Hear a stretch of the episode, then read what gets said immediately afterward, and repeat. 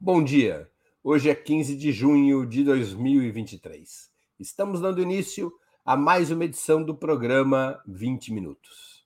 Hoje vamos falar de um livro extremamente interessante e que trata de uma, tema... uma temática delicada, até certo ponto surpreendente.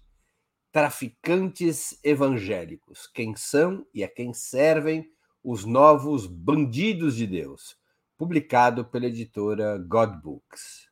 O título é esse mesmo, e se trata de um estudo sobre as conexões entre o tráfico de drogas na cidade do Rio de Janeiro e as igrejas pentecostais, ou como a cultura do tráfico se ancorou, em certa medida, em grupos religiosos que se inspiram no Velho Testamento.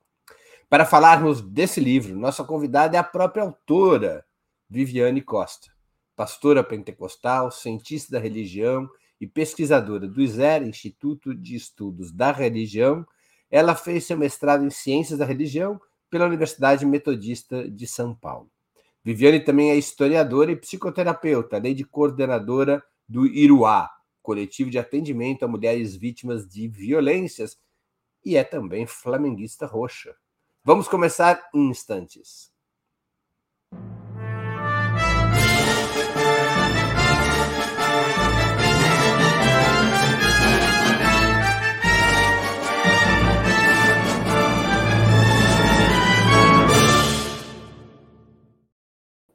Bom dia, Viviane. Muito obrigado por aceitar nosso convite. Uma honra ter sua presença no 20 Minutos. Bom dia, Breno. Bom dia, gente. Prazer é meu estar aqui, poder conversar com vocês. Espero que seja uma troca e, e uma conversa muito rica e quero dar boas-vindas a quem está aqui também. Antes de iniciarmos, eu queria anunciar que iremos sortear, ficou tudo rimadinho, né? No final do programa, dois exemplares de traficantes evangélicos, quem são e a quem servem os novos bandidos de Deus, escrito por Viviane Costa. Eu vou convidar a Laila, produtora do 20 Minutos, para explicar os detalhes da promoção. Bom dia, Laila. Conte para a nossa audiência, por favor, quem poderá ganhar os exemplares e como. É verdade que só vai poder participar quem torcer para o Flamengo? Não, isso não foi combinado com a Viviane. É, você, você que é, todo mundo pode participar, que não vai ter nenhum tipo de segregação, nem, nem enfim. É, quer dizer, todo mundo pode participar, entre algumas parênteses, né? A promoção vale para quem contribuir com super chat e super sticker no canal de Opera Mundi no YouTube. Se você está assistindo no Facebook, no Twitter, venha para o YouTube de Opera Mundi e faça suas contribuições no chat ao vivo, no botãozinho de cifra, né? Nesse botãozinho de cifra você pode fazer um comentário com superchat, uma pergunta, a sua pergunta com superchat tem prioridade de ser lida aqui com o Breno. É, ou um super sticker, que é uma figurinha assim, né, que o YouTube disponibiliza. É, qualquer valor, né, na contribuição. E no final do programa eu volto para a gente fazer o sorteio, tá? Não deixem para fazer muito no final do programa, senão não dá tempo. Então, super chat, super sticker, que é o botãozinho de cifra no chat ao vivo do YouTube. Obrigado, Viviane, pela parceria e a editora Godbooks Obrigado, Laila. Então é isso, pessoal. Dois exemplares de traficantes evangélicos, quem são e a quem servem os novos bandidos de Deus, escrito por Viviane Costa, serão sorteados entre os que contribuírem com o Superchat Super Sticker. Obrigado, Laila. Até o final do programa. Isso, isso não foi uma, um, um ruído produzido, não. Foi do ambiente mesmo, o meu ou da Viviane. Viviane. gente, está uma barulheira aqui, mas eu espero que dê certo. Viviane, além de pesquisadora do pentecostalismo, entre outras várias atividades, você é pastora. Como é que a religião chegou na sua vida? A religião chegou na minha vida desde sempre. Eu não sei se, sendo brasileiro, tem como ser de outro jeito, né? É, pelo menos um contato com a religião a gente vai ter, mesmo a gente não querendo, talvez. Então, eu lembro de quando eu tinha cinco anos de idade, é, minha, minhas avós eram do candomblé, da Umbanda. Minha mãe dizia, minha mãe já convertida, fazia parte da, de uma Assembleia de Deus em Mesquita, na Baixada Fluminense. Minha mãe dizia: suas avós são católicas de dia e macumbeiras de noite. E eu ouvi isso a minha infância inteira, com cinco anos de idade. Eu ia para os cultos de libertação na Assembleia de Deus do Pastor Landino, em Mesquita, e comecei a ter contato com as manifestações e com os fenômenos que são muito presentes no, no pentecostalismo. E aqui eu estou falando de um pentecostalismo histórico, não esses novos movimentos pentecostais. Né? Eu tenho 40 anos, então estou falando de, de 35 anos atrás, e estou falando de pentecostalismo histórico, que ainda traz essas, essas raízes do, do, do fenômeno pentecostal e do movimento pentecostal muito, muito, como a gente chama de raiz, né? não dessa coisa mais modernizada, mais atravessada.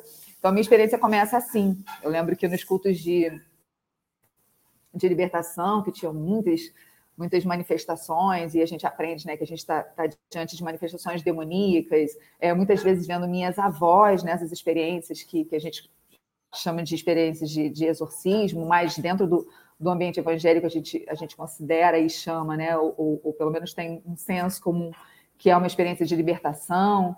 É, então, eu cresci vivendo e vendo essas experiências desde os cinco anos, né, nesse contato muito, muito sincrético de catolicismo, religiões de matriz africana, e, e a chegada da, da, da, do pentecostalismo na, na minha vida através da vida da minha mãe, que se converte para tentar trazer o meu pai para a igreja, já que meu pai é, tinha bebia com muita frequência. Hoje a gente já pode chamar que era uma pessoa que, que era alcoólatra, mas na época a gente ainda não tinha essa, essa noção de que era disso que se tratava. Então, minha mãe vai para a igreja para tentar trazer meu pai para a igreja, e a religião chega dessa forma. Eu não me converto nesse momento, na verdade, eu tinha muito medo de tudo isso. É, quando o pastor orava e colocava azeite na testa, eu chegava em casa, queria tirar aquele azeite fedido, né, que era levado para o monte, numa latinha de azeite de oliva. É, eu ainda uso óleo para unção, mas não mais esse que a gente levava para o monte no, na latinha que comprava no mercado. E quando eu chegava em casa, eu queria tirar aquele azeite da, da, da, minha testa. Eu tinha muito medo daquele culto, com todas aquelas manifestações, com todo aquele fenômeno acontecendo.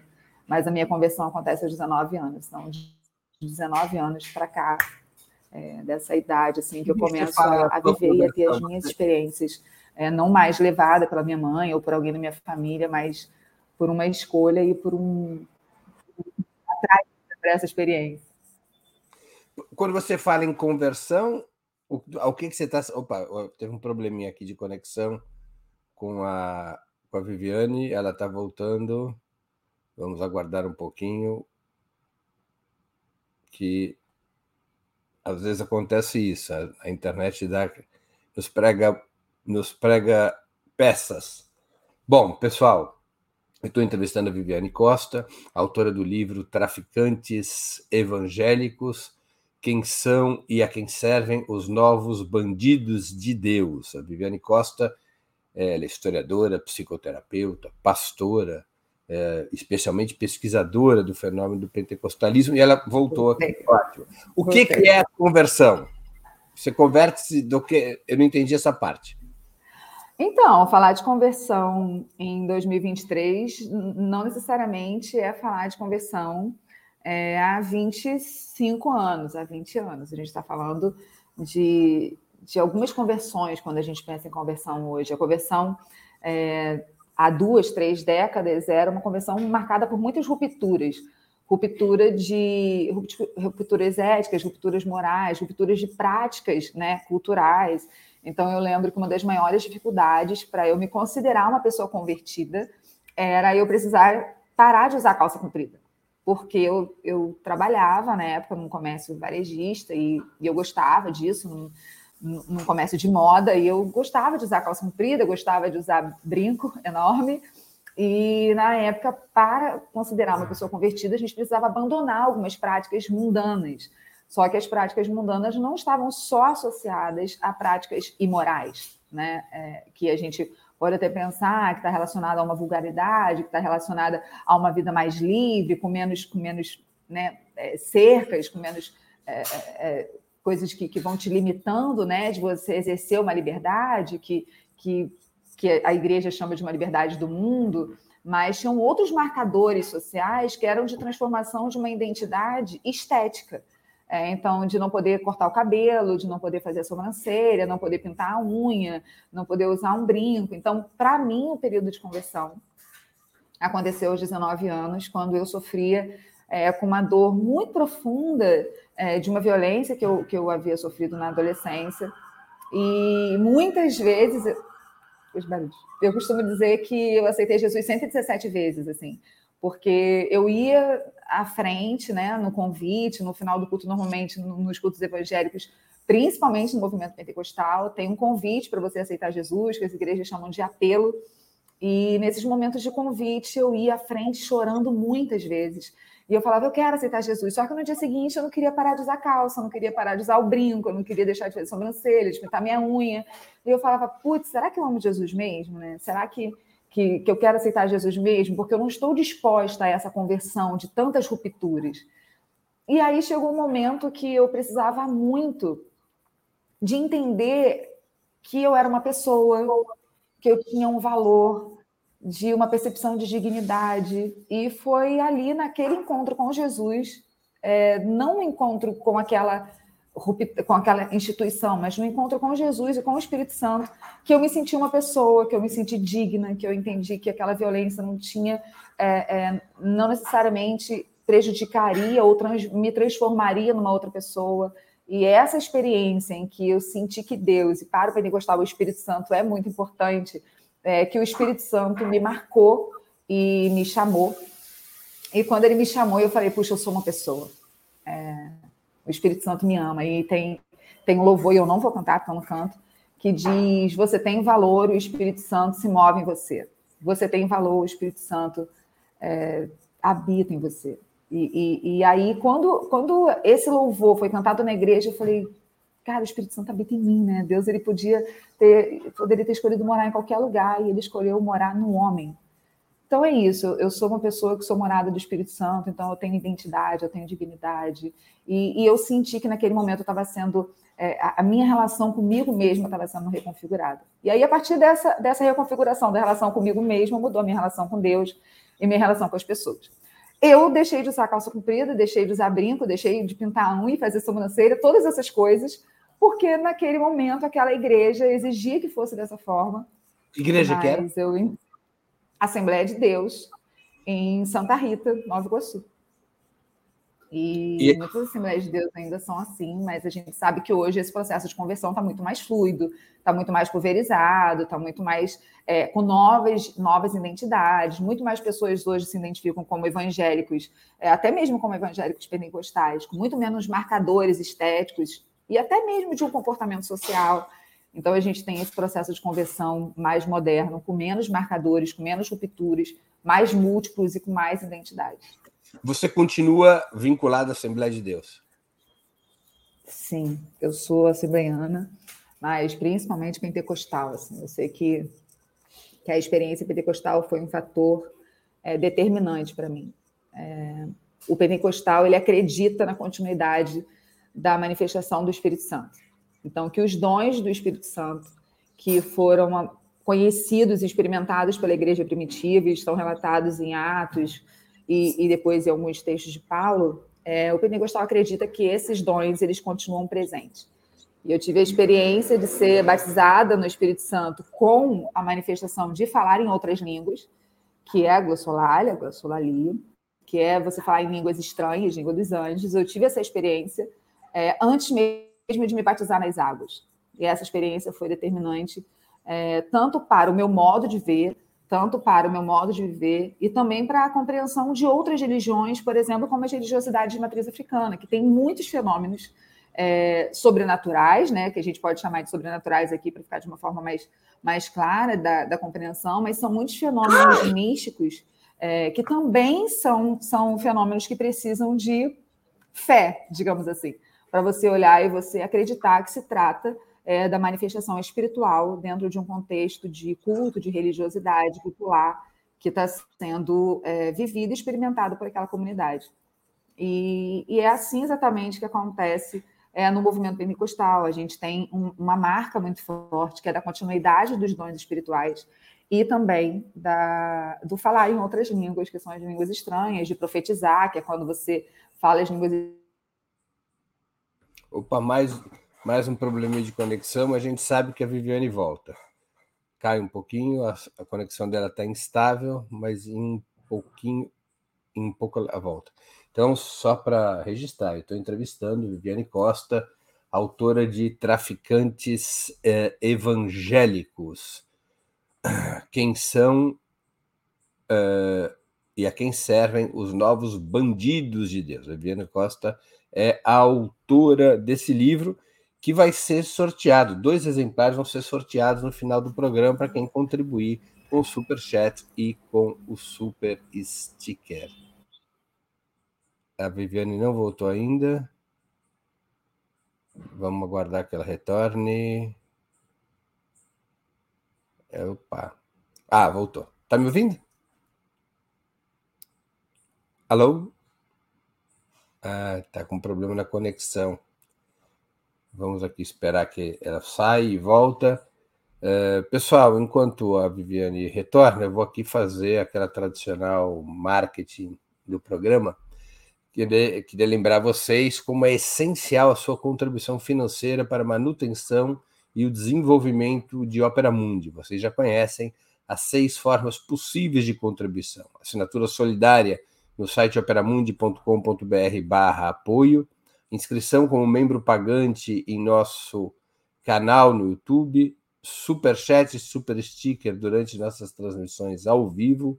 Valeu, valeu demais quando estiver assistindo aos nossos, aos nossos vídeos gravados e o Pix a qualquer momento. Nossa chave no Pix é apoia.operamundi.com.br.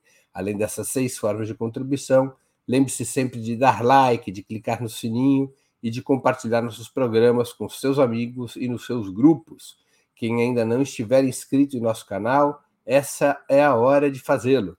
A mais eficaz de todas as armas contra as fake news é o jornalismo de qualidade. Apenas o jornalismo de qualidade coloca a verdade acima de tudo. E esse jornalismo que a Opera Mundi busca oferecer todos os dias depende da sua contribuição, do seu apoio, do seu bolso. Não importa o valor com o qual possa e queira contribuir, ele será sempre muito bem-vindo e será decisivo para a manutenção e o desenvolvimento de Opera Mundi. E hoje, com a contribuição, vocês participam do sorteio do livro Traficantes Evangélicos, escrito pela Viviane Costa, que agora retornou aqui à, à conversa.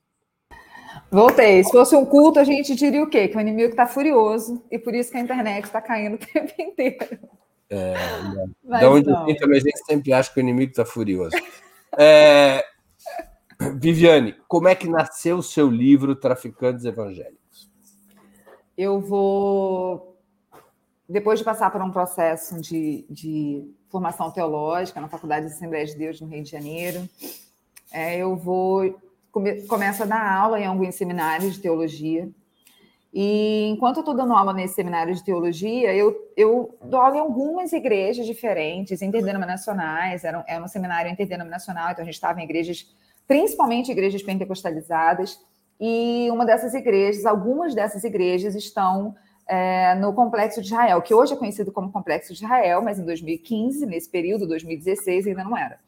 Então, eu começo a dar aula em algumas igrejas em Parada de Lucas, na Cidade Alta, de teologia, é, e nesse contato com, com ex-traficantes, traficantes convertidos, é, nesse contato com traficantes que ainda estavam saindo né, do movimento e da prática do tráfico de drogas, nesse processo de conversão, que não necessariamente acontece de uma hora para outra, mas muitas vezes acontece aos poucos, com, com todo um processo que, que, que essa pessoa precisa fazer, e aqui falando dos traficantes, muitas vezes precisam é, conseguir organizar a sua vida para deixar o mundo do crime começarem a viver de uma forma, como eles dizem, mais digna. É nessa, nessa experiência com, com, com, com a vida da favela, com a vida da comunidade, porque apesar de eu morar em Nova Iguaçu, em Nova Iguaçu, meu contato sempre foi muito mais com uma dominação de milícia, não com uma dominação do tráfico. Né? O, Bruno Paes Mans, que faz o prefácio do meu livro, inclusive, ele escreveu A República das Milícias, ele conta como aconteceu essa, essa formação, ele, ele escreve a partir principalmente do Zona Oeste, mas a Baixada Fluminense tem um histórico muito grande de dominação da milícia, desse, desses grupos paraestatais. É, mas quando eu chego na favela, que eu identifico essa dinâmica do tráfico e, de, e, e identifico a vida na favela, é, a gente vai vendo algumas imagens pintadas nos muros e a gente entende que essas imagens que estão pintadas nos muros, elas não são pintadas aleatoriamente. Então, quando tem uma imagem de São Jorge, uma imagem de Nossa Senhora, uma imagem de Santa Anastácia, é, como mostra Cristina Vital no Oração de Traficante, uma imagem de São Jorge em cima da Associação de Moradores. É, quando a gente vê essas imagens e a gente está ali dentro da dinâmica, a gente sabe que elas estão, na verdade, é, narrando, contando uma história e anunciando quem é o dono daquele morro. Então, se um traficante tinha como divindade é, de culto, né, como seu, seu protetor, é, São Jorge, São Jorge estaria ali pintado nesses muros. Quando eu estou ali dando aula nessas, nessas favelas, nessas comunidades, eu começo a ver assinaturas escritas Jesus é o dono do lugar. E aí, como crente pentecostal, como a gente veio falando até aqui, eu vejo Jesus é o dono do lugar, assinado em lugares que estavam com imagem de São Jorge, que estavam com imagem de Nossa Senhora. É, alguma coisa estava acontecendo ali. Então, a ideia minha é olhar para aquilo, tentar entender o que está acontecendo. E aí, quando eu percebo que tem uma dinâmica ali, que está dizendo que esse Jesus é o dono do lugar, está anunciando quem é o novo dono do território, é, eu entendo que eu vou para a Universidade Metodista de São Paulo, no mestrado em Ciência da Religião, dizer que era impossível usar o nome de Jesus em contextos de violência. Infelizmente, infelizmente, para mim, que estou no, no ambiente evangélico, eu percebo que não, que na verdade o nome de Jesus não só pode ser usado em contextos de violência, dependendo da forma que esse texto bíblico é lido, como ele está sendo usado em contextos de violência é, ali no, no, complexo de Ael, que só em 2016, depois da Cidade Alta, vai ganhar esse nome, né? E, e vai ser chamado de complexo né? dentro dessa estrutura dessas cinco favelas que estão ali na zona norte do Rio. Mas ali eu já entendi que Jesus era o santo de proteção e devoção do novo dono do morro.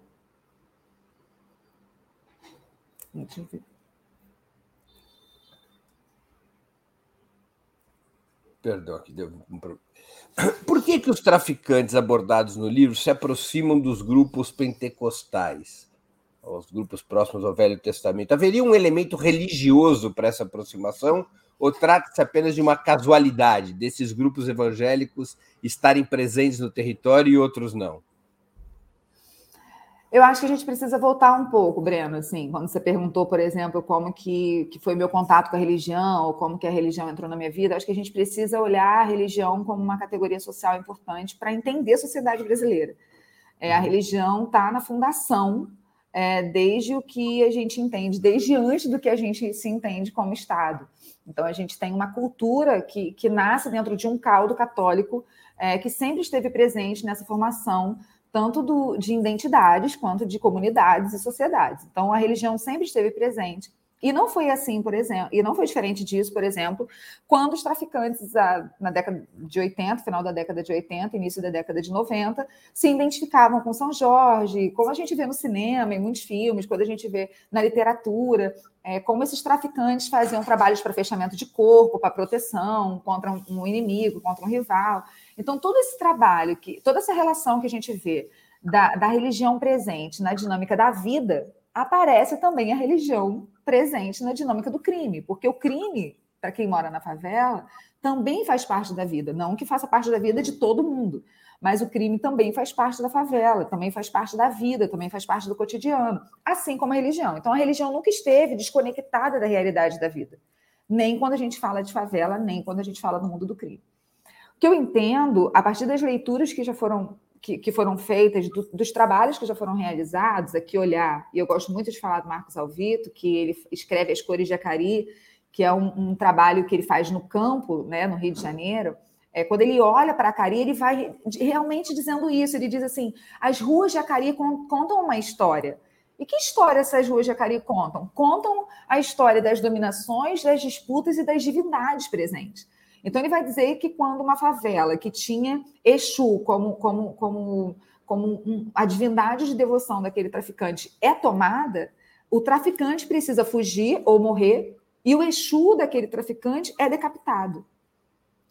Então, essa guerra de traficantes e essa religiosidade participando das dinâmicas do crime, nas disputas de território do Rio de Janeiro, estão presentes desde de a gênese, desde o surgimento dessas dinâmicas lá, que a gente vai pensar na década de 80, com o nascimento do, da Falange Vermelha e do Comando Vermelho. Então não é novo esse, esse, essa presença, não é nova a presença da religião é, com essa dinâmica do crime. O que, o que acontece no, nos últimos anos é que com a mudança do campo religioso brasileiro, que é católico, hegemonicamente católico, onde, onde esses santos de devoção católica sincretizados com candomblé e com a Umbanda estão presentes em muitas estruturas. Então, a gente tem o São Jorge como padroeiro dos, do, do, dos bicheiros, né? do jogo do bicho, São Jorge como, como, cavaleiro, como padroeiro da cavalaria do exército, São Jorge como padroeiro de alguns estados e algumas cidades. Então, a gente vai vendo São Jorge muito presente, Ogum muito presente. Então, essas imagens estão sempre presentes quando a gente tem um catolicismo hegemônico predominante e, e muito sincretizado com essa religiosidade de matriz africana. Nas últimas décadas, o que houve foi um crescimento dos evangélicos é, nesse campo religioso, especialmente nas periferias, e aí sim vai ao encontro do que você disse, né? Os evangélicos estão mais presentes nesses lugares, e sim, os evangélicos estão presentes nas periferias mais do que qualquer outra religiosidade.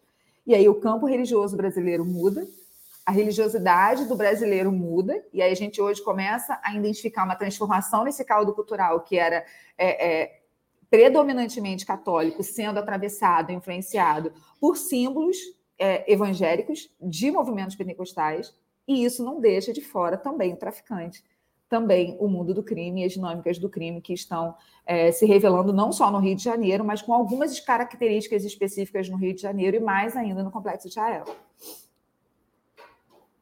Tá sem som você de novo. Ao contrário de mim, né? Que estou com bastante som aqui. Eu estou tossindo um pouco, eu não quero atrapalhar a sua resposta. Aí eu esqueço de abrir o microfone. Viviane, você acha que esse fenômeno vamos lá, narco-religioso atingiu proporções massivas? Assim, é, é eu, eu, me perdoe, me perdoe, eu vou emendar com uma pergunta de um espectador nosso. Sim. Ele diz assim: os, os traficantes evangélicos são um fenômeno do Rio de Janeiro ou há em outros estados? Em São Paulo não soube desse tipo de caso. O Caí Cavalcante pergunta. Tem uma pesquisa muito importante do Wagner é, no, sobre o PCC em São Paulo, que ele vem falando sobre como os evangélicos, é, como símbolos evangélicos, signos evangélicos começam a aparecer no mundo do crime também em São Paulo no PCC. A gente tem dinâmicas diferentes do crime no Rio de Janeiro e em São Paulo. São Paulo a gente tem o PCC como uma grande organização criminosa. É, e no Rio de Janeiro a gente tem um, uma grande África, né, um grande continente sendo, sendo disputado e, e fragmentado entre poderes que, que, que, que, disputam entre si, como a milícia, que tem a maior parte do território do Rio de Janeiro, o Comando Vermelho, o Terceiro Comando e Amigo dos Amigos. Então, nós temos as milícias, né, que não é uma só, as milícias em disputa com o Comando Vermelho, Terceiro Comando e Amigo dos Amigos. Essa é a estrutura aqui no Rio de Janeiro. É, a religião do traficante ela não é uma novidade, mas não necessariamente ela vai determinar o modus operandi do movimento e das dinâmicas do crime. O que acontece é na cidade, eu vi essa pergunta aqui, né? Complexo de Israel. É, a cidade alta é no Complexo de Israel. É uma das favelas que, que compõe o Complexo de Israel. Então, quando a gente, quando eu, eu me refiro à narco-religião, eu me refiro a um movimento que não acontece só no Brasil, mas também na América Latina, para pensar a religião como estruturante nas dinâmicas do crime. Então, não necessariamente é, o que acontece no complexo de Israel acontece em outros lugares né? e aqui já trazendo para o Rio de Janeiro, depois de colocar aqui essa diferença das dinâmicas de São Paulo e Rio de Janeiro. Mas pensando no Rio de Janeiro, a, a categoria religião sempre esteve presente, porque se a gente pensa num cidadão, se a gente olha para a pessoa, a gente entende que essa pessoa tem uma religiosidade e ela está ali presente, como já disse, como mostra o Alvito, como mostra a Cristina Vital em Oração de Traficante, como que, que essa religiosidade esteve presente no culto a São Jorge, no culto, na participação dos cultos afro a, a Ogum, nesse sincretismo religioso, e depois com essa identificação com o movimento evangélico evangélico que já aparece lá em oração de traficante, com eles realizando oração 5 horas da manhã no radinho e pedindo proteção a Deus e para que não tenha confronto na favela. É, então, essa religiosidade no mundo do tráfico não é nova. É, ela, ela se apresenta como um fator da religiosidade que é praticada é, pelas comunidades com, com, com, com, características muito populares, assim, a religião que nasce do lugar onde essa religião é experimentada. No caso do complexo de Israel, essa religiosidade ela toma proporções diferentes, porque ele, ele, ele pensa a estética do lugar mas não só a estética, mas também a ética, por exemplo, ao proibir que se venda crack dentro do complexo de Israel, porque se trata de um lugar onde o crack é proibido, porque faria mal para o corpo, para o homem, para a dignidade, porque indignifica a pessoa e o sujeito. Então, o, o, o, muitas imagens, tem até no livro é, algumas dessas imagens, aparece proibindo o crack desses lugares. Então, a oração pela manhã é importante é, participação de pessoas dentro do movimento para trabalhar como soldado do tráfico na tropa de Arão, que não seja praticante de outras religiosidades, como como o candomblé e a umbanda, por exemplo, principalmente, que não sejam devotos de São Jorge, é, as, as, as, estratégias de guerras que são reveladas para o Álvaro, Álvaro Malaquias, que é o peixão, é, no monte, em oração, que ele deve, por exemplo, tomar a cidade alta, porque... Barulho que ele deve tomar a cidade alta, porque Deus revelou a ele que ele precisa libertar a cidade alta do Comando Vermelho, e que esse não era um negócio dele com a galera da tropa de Arão, não era um negócio dele com, com, com o pessoal do movimento, esse era um negócio dele com Deus. Deus disse para ele tomar a cidade alta, ele ia tomar a cidade alta, e aí depois que ele toma a cidade alta, é um vídeo no YouTube que está disponível aí, viraliza, e ele dizendo: Olha, quer vir aqui ver? Tomei a cidade alta e desde agora e para sempre a cidade alta é do Deus vivo lá de Israel. E a partir de, de então, esse, esse, lugar fica conhecido como o Complexo Israel depois da tomada da cidade alta. Não estou te ouvindo, Breno. Perdão, eu estou esquecendo sempre. É, a Gerciane Oliveira, espectadora nossa, ela pergunta: e a influência do sionismo no complexo de Israel? A propaganda do Estado militarizado de Israel não tem nenhuma influência? É, a gente até estava passando um pouco sobre esse assunto, né, antes de, de, entrar no ar. Eu vou apontar aqui daqui a pouco é uma pesquisa. Tem pesquisas é, nessa área, né, do sionismo, tanto do German quanto de algumas outras pesquisadoras, e também agora na teologia a gente tem, tem uma construção teológica para essa essa questão do imaginário, é, do Israel imaginário. Então, não só uma perspectiva sociológica, por exemplo, que vem sendo construída pelo, pelo German, mas uma perspectiva teológica da construção desse Israel imaginário, de olhar para esse Israel bíblico e se pensar no Israel bíblico, mais do que esse Estado militarizado de Israel hoje, mas entender um Israel bíblico daquele, sabe, que recebeu a promessa de um povo escolhido, que, que vai passar por muitas dificuldades, que vai ter que vencer muitas batalhas e muitos inimigos para conquistar uma terra prometida. Essa terra prometida aqui, para o Álvaro Malaquias, e, que é conhecido como Peixão, é, Peixão referência ao movimento cristão, né, dos primeiros cristãos, aqui o peixe, o peixe representando o cristianismo, é, esse mesmo, Álvaro Malaquias, que é um, um jovem, né, um homem jovem, é, que mora no, no, no complexo Israel, que, que, que, divide ali a comunidade, que é cria da comunidade, faz parte ali é, daquele, daquele contexto. É, o Álvaro Malaquias ele, ele traz as experiências dessa, ele traz a teologia que se constrói a partir da experiência religiosa dele, desse Israel bíblico, da construção desse Israel imaginário pelo texto bíblico, principalmente por essa leitura que acontece do texto bíblico, é, que a gente sabe que a leitura é influenciada a partir do lugar que se lê, então, sim, ele lê a partir de uma experiência religiosa, pentecostalizada, é, e constrói, né, não sozinho, mas dentro desse caldo cultural, pentecostal, evangélico, é, que a gente vive com total influência da teologia pentecostal no Brasil. Qual a narrativa das igrejas evangélicas perante essa aproximação de traficantes? Acolhimento ou rejeição? Acolhimento de traficantes? Rejeição rejeição, assim. É, eu acho que falar traficantes evangélicos pode parecer que há um senso comum de que esses traficantes são evangélicos e está tudo bem. Não é, não é bem assim, né? A gente está falando de traficantes que eram católicos, traficantes que eram devotos de São Jorge, traficantes que eram que eram que tinham algum, por exemplo, como a sua divindade de proteção, fechavam o corpo, e a gente está falando de traficantes que oram, que procuram um pastor para orar, que, que não acontece só no Rio de Janeiro, nem só no Complexo de Israel Mas, nesse caso, a gente está falando de, de, um traficante que se identifica como evangélico, que tem práticas de oração, de jejum, que tem revelações, que tem experiências religiosas que norteiam não só o seu modo de ver, mas a estrutura da dinâmica do crime no, no complexo de Israel e as estratégias de guerra também dele para o Rio de Janeiro, como anunciado em algumas páginas no Twitter, que o próximo alvo, por exemplo, é a Igreja da Penha, que é hastear a bandeira de Israel na, na Igreja da Penha. Então, é, quando a gente pensa, por exemplo, qual é o posicionamento da Igreja em relação aos traficantes evangélicos, é de negação de, da afirmativa de que não tem como ser traficante e ser evangélico. Quando a gente olha como cientista da religião, a gente precisa olhar para o fenômeno e como a pessoa descreve esse fenômeno.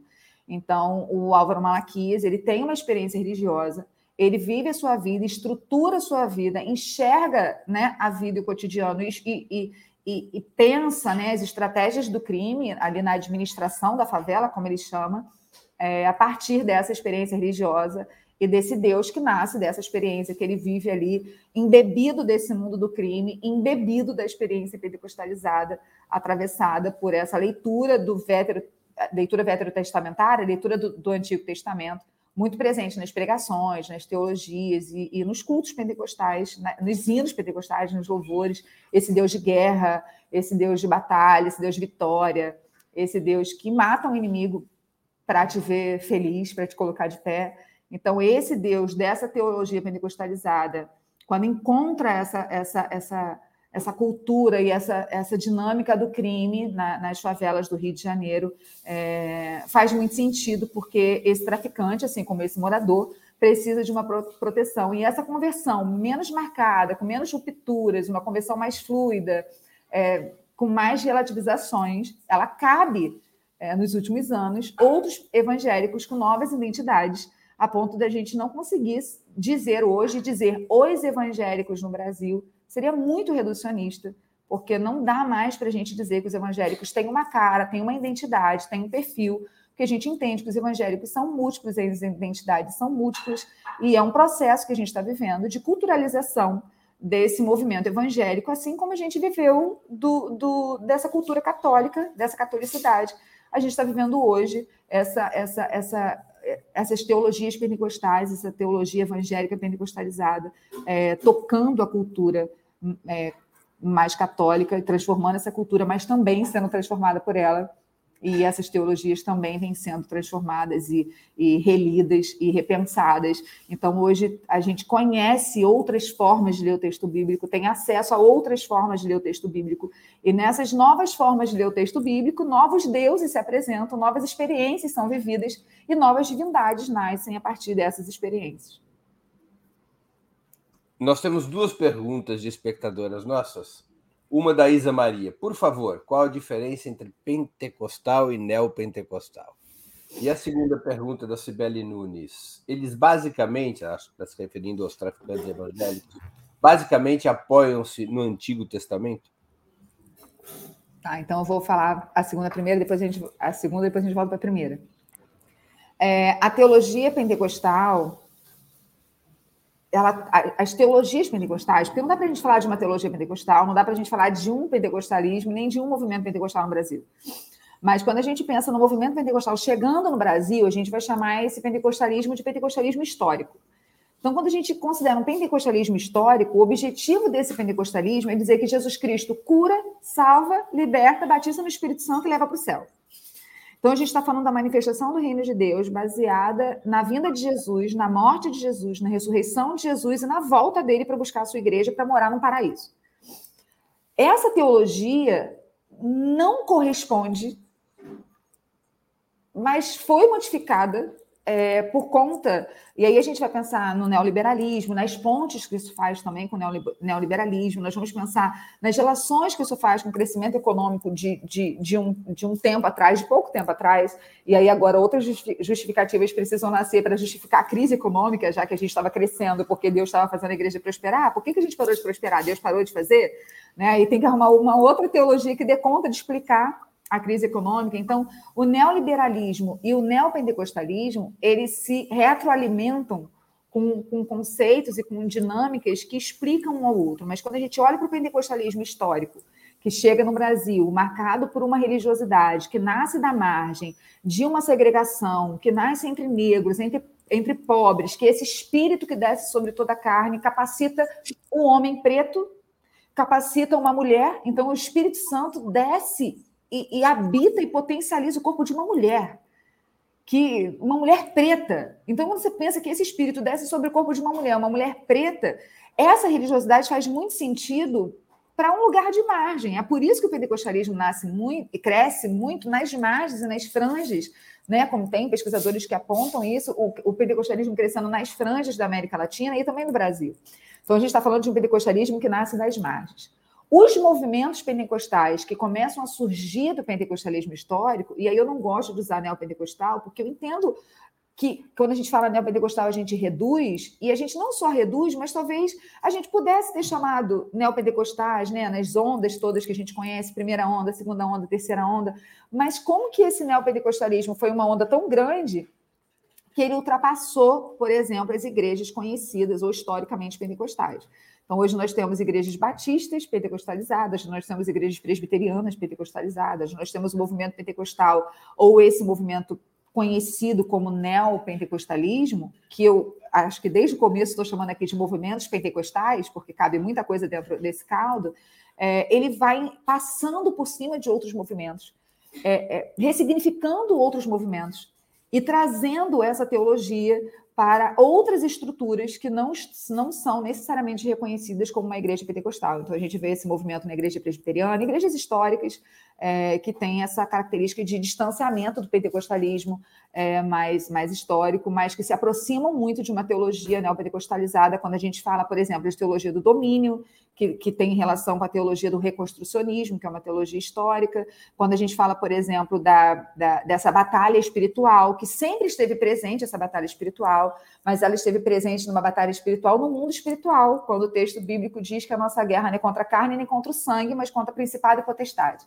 Em algum momento, essa batalha espiritual ganha ares de uma batalha física, onde nós precisamos não mais querer dizer que Jesus Cristo salva, cura, liberta, batiza com o Espírito Santo e leva para o céu, mas que Jesus vai me dar essa terra, Jesus vai me dar poder nessa terra, que eu não vou ser mais cauda, que eu vou ser cabeça, que eu vou conquistar, que eu vou estar nos lugares de poder, que eu vou fazer a política, que eu vou, que eu vou determinar os lugares de política, que eu vou conseguir pegar a minha teologia e colocar essa teologia para ser, na verdade, é, a Constituição brasileira. E aí tem uma, uma, uma, uma tentativa de crescimento dessa igreja, de estabelecimento do reino de Deus, não de um reino de Deus que, como lá no texto bíblico, não, não, não quer ser institucionalizado, e um reino de Deus que não quer ser é, é, opressor, mas o reino de Deus que quer ser libertador.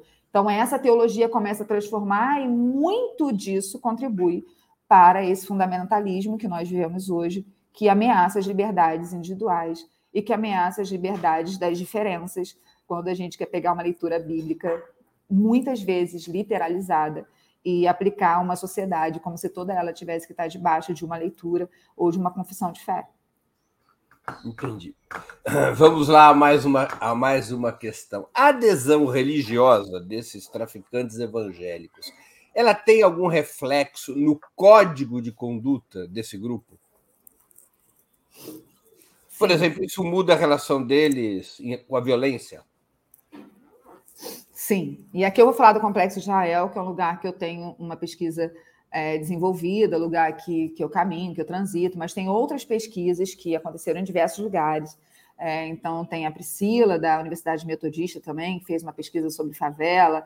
Tem o Felipe dos Anjos, que também fez pesquisa sobre favela. Tem o Diogo, que acabou de fazer uma pesquisa agora também na, na Cidade de Deus. Então, tem outras pesquisas que acontecem em outros lugares, que as pessoas vão narrar outros, outros, outros objetos, de, mas que, estão, que têm muitas aproximações.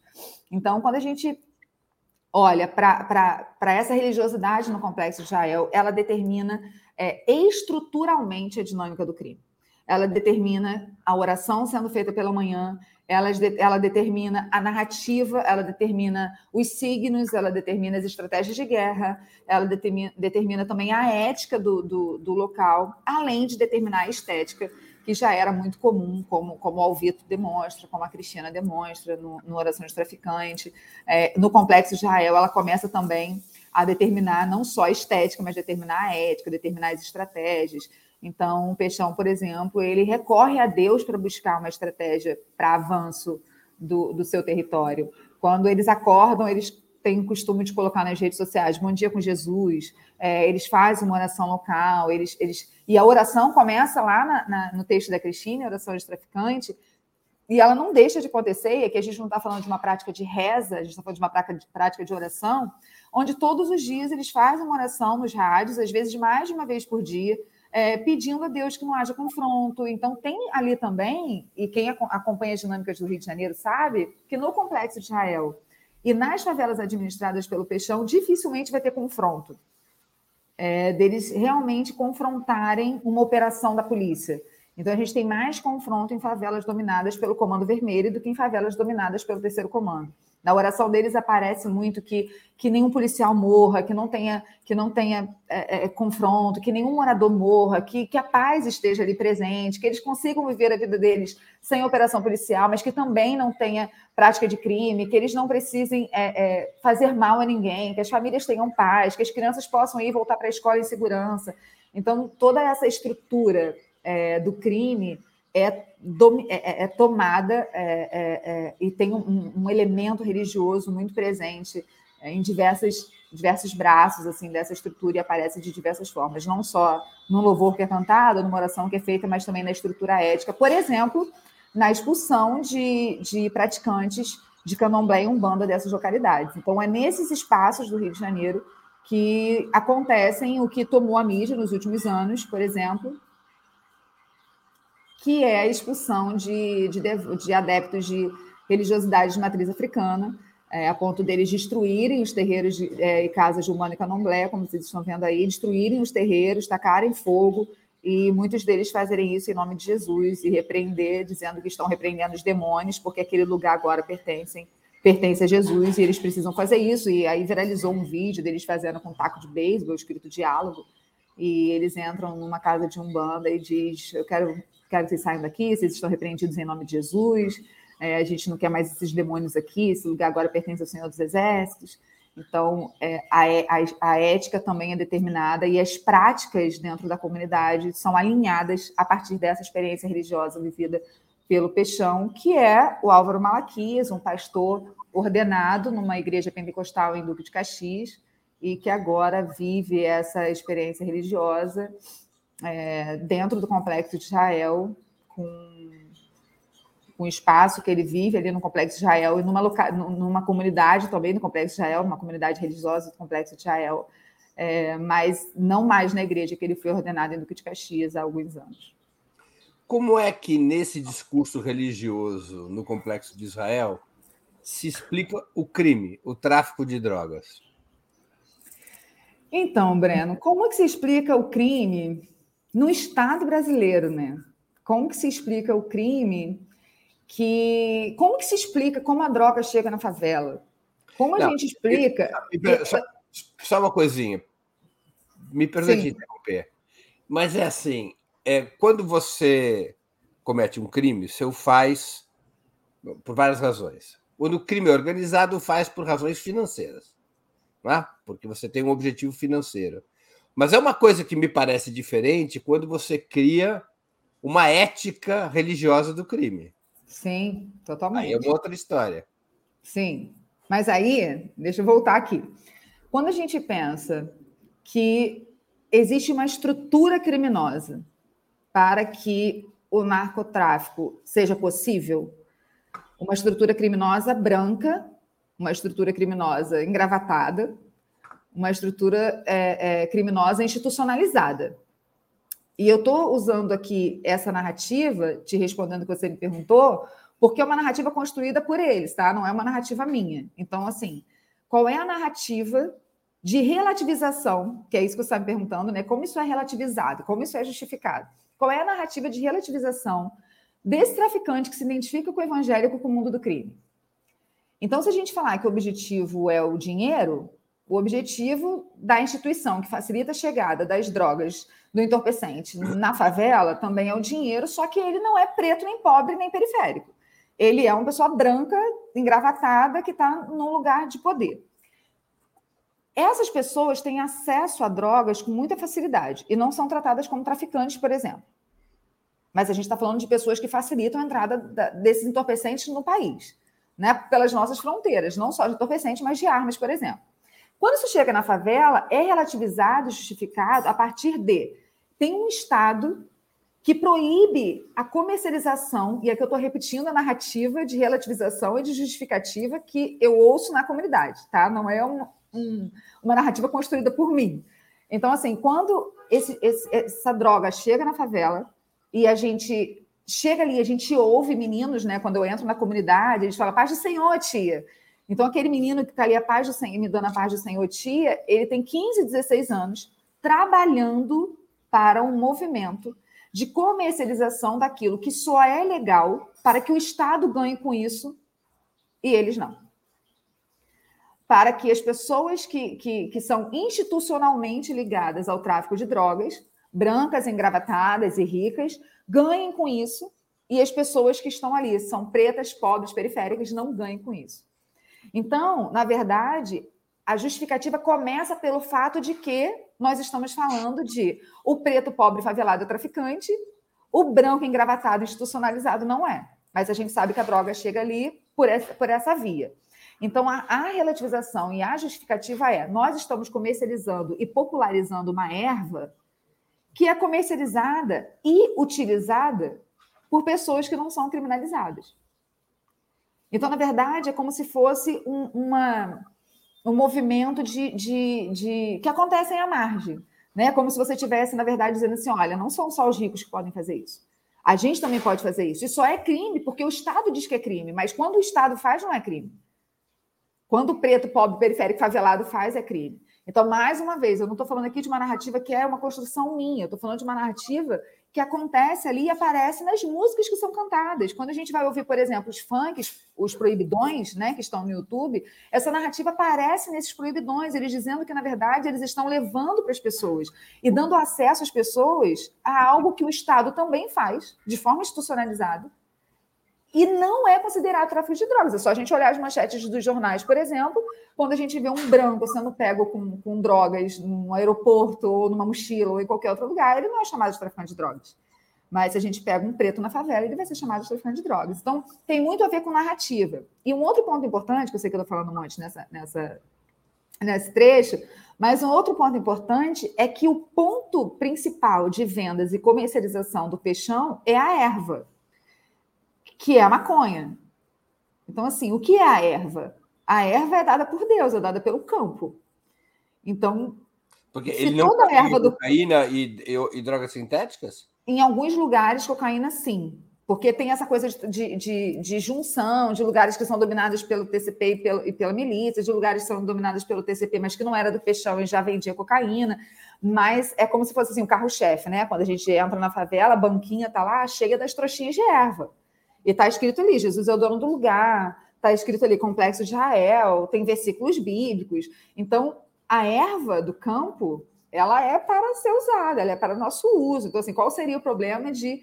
Gente, imagina se isso sai como um recorte e sai a pastora pentecostal falando assim: qual é o problema da gente usar maconha? Porque. Imagina, mas não é isso. Então, aqui pensando na narrativa que é construída dentro desses espaços, é, não é o crime só é crime nesse sentido porque o Estado impede que outras pessoas ganhem dinheiro com a comercialização daquilo que o Estado comercializa e ganha dinheiro. É mais ou menos nessa, nessa direção. Então, aqui a luta é contra o Estado. A Juju Rude, que é uma rapper local e, e uma amiga, é, ela canta uma música em que uma mãe, no final, fala: o Estado veio para matar, roubar e destruir. E é uma, uma releitura de um versículo bíblico que diz que o diabo veio para matar, roubar e destruir. E quando essa mãe perde o filho com uma bala perdida saindo da escola, ela diz: o Estado veio para matar, roubar e destruir. Então, tem muito a ver com essa luta contra o Estado e, e, e dessa, dessa presença violenta dos Estados nesses espaços, e do que o Estado pode fazer porque é Estado, e do que essas pessoas que estão na favela não podem fazer porque são periféricas, pobres pretas. Os traficantes evangélicos, pergunta Sibeli Nunes, querem a legalização das drogas? Não sei responder. Muito boa essa pergunta. Vou tentar saber, Sibeli, depois te conto. Não sei. Não sei. Como Pode ser que sim, né? Mas eu não sei. Eu sei que, que a, a disputa com o Estado ela está muito presente, porque o Estado é muito violento nesses espaços. É, a presença do Estado é violenta e a ausência do Estado é violenta. A gente sabe que, que a Lívia Reis, que é uma pesquisadora de Zé, ela sempre fala isso, assim, o Estado, eles são as pessoas também. Então, a gente sabe que tem pessoas do Estado trabalhando em equipamentos do Estado dentro desses lugares mas a, a, a, fragilidade desses equipamentos, a falta de recurso, é, a falta de saneamento básico, a falta de, de, acesso à educação de qualidade, a falta de acesso à alimentação, a falta de acesso é, no transporte público, né, para lugares de trabalho que normalmente são muito, muito distantes. A gente está falando de um Estado que violenta essas pessoas periféricas o tempo inteiro. Então, a questão deles é muito com, contra o Estado, porque a gente está falando de uma relação de violência e de opressão como que esses traficantes evangélicos se relacionam com a política? De quem que eles gostam? Você sabe que essa foi uma pergunta que apareceu muito durante o período eleitoral, né? Então, a gente viu algumas matérias saindo dizendo que o complexo de Israel foi é, instituído durante o governo Bolsonaro. Isso não é uma verdade. É, o complexo de Israel ele, ele é organizado, ele é conquistado e organizado a partir da dominação da Cidade Alta, que acontece em 2016. É, então, é anterior ao governo Bolsonaro. Talvez o governo Bolsonaro seja o resultado de um crescimento de um fundamentalismo é, é, que tem também característica religiosa, não só evangélica, né, mas talvez cristã, porque aqui a gente pode, pode colocar muitas muitas religiosidades dentro desse pacote cristão maior, um guarda-chuva maior do que evangélico, no caso. Então, a gente está falando aqui de católicos, a gente está falando de judeus, e a gente está falando também dos versos evangélicos que a gente conhece. O Germa também fala né, dessa perspectiva é, é, dos judeus nesse sentido, o Germa que é um judeu de esquerda. Então, quando a gente vai olhar para essa relação é, de como eles pensam política e entrar na favela e procurar isso, não ficou claro, porque não tinha nenhum apontamento para, que, para quem o dono do morro estava é, dando apoio. Então, quando a gente entrou no Complexo Israel durante o período eleitoral, não tinha nenhuma referência a se as pessoas deveriam votar em A ou em B. As políticas do Estado, né, e aqui eu falando do Estado do Rio de Janeiro, ficam muito mais relacionadas com o crime é, do que decidir é, quem seria esse, esse representante é, do Executivo num caráter federal. Então, a gente consegue perceber mais dinâmicas de, de aproximações e distanciamentos e de indicações quando a gente está falando do governo do estado do Rio de Janeiro do que quando a gente está falando é, numa esfera federal.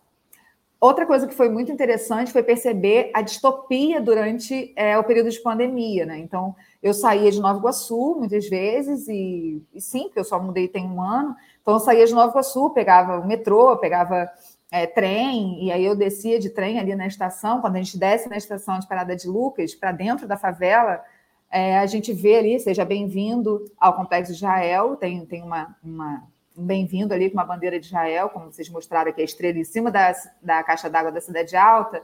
Na entrada de Parada de Lucas também tem. Quando a gente entra ali, não tinha ninguém de máscara, não tinha nenhum comércio fechado, não tinha nenhuma. Parecia que você não estava vivendo uma pandemia. Então, assim, simplesmente o assunto não era tocado. E no período eleitoral, a, a minha percepção, andando na, na, comunidade, foi a mesma. Assim, era como se o assunto não fosse tocado, pelo menos não de forma oficial e de forma é, é, de, a ser identificada, assim, nos muros, que eles se comunicam muito pelas pichações, pelas pinturas nos muros, com as faixas. E nesse caso, eu não, não identifiquei esse direcionamento claro é, do comando do dono do morro. Não estou te ouvindo de novo. Eu estou muito esquecido hoje. O Tiago Gonçalves de Andrades, que contribuiu com o Superchat, ele pergunta: qual o cenário nas penitenciárias? O sistema carcerário é um dos lugares onde pode, e tem muitas pesquisas sobre isso, o Instituto de Estudos da Religião, onde eu trabalho, tem muitas pesquisas nessa área, é, de olhar para esse, essa dinâmica mudando dentro do sistema carcerário também. Então, hoje nós temos uma presença muito forte do movimento religioso, mais ainda da Universidade, Universal do Reino de Deus, que é muito presente nesses espaços de capelania. E a gente tem a conversão dos agentes penitenciários, nós temos a conversão do sistema, nós temos a conversão de policiais. Então, se, se tínhamos há algumas décadas esse país mais católico, temos hoje, em diversas esferas, em diversas estruturas e e, e, pensando aqui em instituições, esses espaços mais evangélicos. E isso não é diferente no sistema carcerário. A facilitação para o movimento evangélico, de capelania evangélica, a facilitação para algumas denominações do movimento evangélico, como, como a Universal do Reino de Deus, e também é, o processo de conversão e, e que faz o processo de conversão dos agentes penitenciários mesmo, e que o Felipe dos Anjos, por exemplo, faz uma, uma pesquisa e ele cita os cultos que acontecem no BOP, por exemplo. Então, a gente tem uma, uma mudança desse campo religioso brasileiro, onde essa identidade evangélica pentecostal começa a aparecer nos equipamentos do Estado, nas instituições, e, e, mudando quem é que tem mais entrada nesses lugares. Então, se a gente tinha mais entrada nesses lugares dos movimentos católicos, da Igreja Católica institucionalizada, hoje a gente tem mais facilitação para essa entrada de representantes evangélicos de, de, de, de capelania evangélica. Muito bom. Viviane, nós estamos chegando ao fim da nossa conversa e eu queria te fazer duas perguntas que eu sempre faço aos nossos convidados e convidadas antes das despedidas. Mas antes ainda, eu queria lembrar a todo mundo que está nos assistindo que agora são os últimos momentos para contribuir com o Super Chat e com o Super Sticker, que daqui a pouco a gente vai fechar a promoção para fazer o sorteio de dois exemplares de Traficantes Evangélicos uh, para os nossos espectadores, dois exemplares devidamente autografados pela autora Viviane Costa. Mas eu te pergunto, é, qual livro você gostaria de sugerir aos nossos espectadores e qual filme ou série poderia indicar a quem nos acompanha? No período da pandemia, é, teve o lançamento de uma de um documentário chamado Fé e Fúria, que foi muito importante para mim, é, tanto para a escrita do, do texto, quanto para a compreensão do fenômeno, para além daquilo que eu conseguia ver. Eu acho que quem puder assistir, eu lembro que no período tavam, estavam acontecendo os lançamentos virtuais e você pagava para ter acesso durante 24 horas. Eu assisti, sei lá, cinco vezes, seis vezes num dia é, esse documentário. Foi muito importante, foi um trabalho muito importante, porque fala dessa relação é, da disputa dessas divindades e, e, também de como as religiosidades de matriz africana é, sofrem perseguição e, e, restrições de culto e, e de liberdade mesmo para expressar a sua fé, para viver a sua fé, e precisam encontrar outros caminhos e outros espaços para, para cultuarem suas divindades com segurança. E um outro texto muito importante, que é um texto recente, é, que também foi, foi publicado pela Thomas Nelson Brasil. O meu livro é uma parceria da Thomas Nelson Brasil com a Code Books. É, esse outro livro é do André Heinck, que é um teólogo, é, e escreve, ele tem uma trilogia, na verdade, é, são três livros que, que vão fazendo essa relação do texto bíblico é, com, com o Israel bíblico e, e, e de Israel com as outras com as outras nações vizinhas e das disputas que aconteceram de Israel com as nações vizinhas, mas sempre pelo texto bíblico. E agora ele acabou de lançar essa terceira, o terceiro exemplar, desculpa, dessa trilogia. Ele disse que vem com a tarja vermelha, assim, porque é uma recomendação né, para a leitura, para a gente conseguir compreender. E aqui eu já falei, né? Tem, tem leituras importantes para pensar o que tem acontecido sobre o Israel imaginário, tem pesquisadoras e pesquisadores nessa área mas eu, eu quero indicar o livro do André por se tratar de uma perspectiva teológica é, que ajuda a compreender de, uma, de um outro olhar, por um outro olhar, por uma outra ciência, com outros métodos, é, e ele traz muito contexto histórico, as, as notas de rodapé têm muita contextualização histórica, que ajuda a entender por que, que os evangélicos pensam dessa forma, entendem o Israel imaginário é, e aqui por essa perspectiva bíblica do Antigo Testamento, é, e por essa narrativa que nasce depois, já no período neotestamentário, é, dessa maneira, diferente um pouco do que a gente está acostumado a ver é, no Guerra, mas que contribui muito para essa discussão, que contribui muito para essa é, compreensão que se tem feito desse, desse fenômeno e, e, dessa identidade desses movimentos pentecostais mais recentes. É, nós e a Bíblia, eu acho que vale muito a leitura. Filme e série. Olha, eu não separei filme e série. E eu não sei exatamente por quê, mas não separei. Eu digo aqui depois para você e você coloca no, na descrição do vídeo. E esse que a produção subiu aqui, Fé e Fúria? Não entendi. Subiu aqui, a produção subiu um. um então, cartão. Fé e Fúria foi o documentário que eu falei que eu assisti ah, na pandemia, que foi sensacional. Ah, tem algumas séries, tem sintonia, tem, mas é, fala do mundo do crime, mas é porque a gente pode falar de traficantes evangélicos e da aproximação desses traficantes com o movimento evangélico, ou de um pentecostalismo próprio que tem surgido, como, como tem pesquisador apontando para essa direção, mas não fala tanto do que acontece no Complexo Israel. Mas Sintonia, por exemplo, que é uma série da Netflix, é interessante, mas para compreender esse fenômeno em São Paulo, mas não no, no Rio de Janeiro. Eu, eu, assisti, é uma série bem bacana. Sim. E aí tem né, essa aproximação deles com a igreja, com o movimento evangélico, com insígnios. É, então, para pensar o que acontece em São Paulo, mas também algumas relações aqui no Rio de Janeiro, é, é bem interessante. Antes de encerrarmos, eu queria pedir que a Laila, produtora do 20 Minutos, se junte a nós para o sorteio dos dois exemplares de Traficantes Evangélicos. A promoção se encerra neste exato momento. Laila, quem receberá os exemplares de Traficantes Evangélicos, escrito por Viviane Costa, devidamente autografados? Maravilha, Breno. Agradeço a todos que é, contribuíram, que se interessaram pela entrevista. Uh, é, encerramos aqui a, a, a, promoção com o último superchat do Eduardo Silveira. É, e a nossa, a nossa querida assinante aqui do canal, a Isa Maria, ela contribuiu com perguntas e contribuiu com superchat, mas ela falou que é, não, não vai participar do sorteio. É, tem certeza, Isa?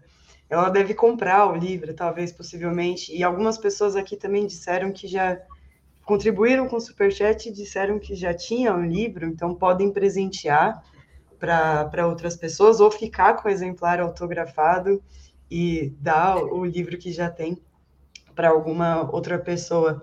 É... Então, compartilhando aqui a nossa tela do, do sorteio, eu vou eu vou retirar o nome da Isa, né? Foi um pedido que, que ela fez aqui. É, que agradeço, não vou participar. Eu acho que ela estava mais contribuindo com o canal mesmo, assim, com, com a gente trazer essa pauta aqui para o programa. Muitas pessoas, é, a gente agradece os elogios e, e, a audiência, gente. Então vamos lá, vou sortear dois nomes aqui da lista. O Eduardo Silveira foi o último inserido aqui. É, então vamos lá. 3, 2, 1. Ah, é, justamente, Paulo Roberto e o Eduardo Silveira foram os contemplados aqui da nossa promoção. Meus caros, vocês devem enviar os dados de vocês, o endereço certinho, falando que ganharam a promoção é, para comercial arroba operamundi.com.br, o endereço que está aqui na tela, aqui embaixo comercial arroba operamundi.com.br. Informe o endereço com o CEP, tá? Para a gente poder fazer o envio para vocês. Parabéns. É, é, muito interessante essa obra da, da Viviane. Então é Obrigado, é isso. Laila. Obrigado, Laila. Viviane, eu queria agradecer muitíssimo pelo seu tempo e por essa conversa tão interessante e pedagógica. Muito obrigado por ter aceito o nosso convite. Obrigada a você, obrigada a Laila pelo contato desde o comecinho, obrigada a todo mundo que estava por aqui, que ainda vai ouvir. Um abraço, gente. Foi um prazer estar aqui conversando com vocês. Obrigado, Viviane. Tchau, Também tchau. agradeço. Tchau, tchau. Também agradeço aos que assistiram a esse programa especial, aqueles e aquelas que puderam fazer contribuições financeiras ao nosso site e ao canal de Ópera Mundi no YouTube. Sem vocês, nosso trabalho não seria possível e não faria sentido. Um grande abraço a todos e a todas.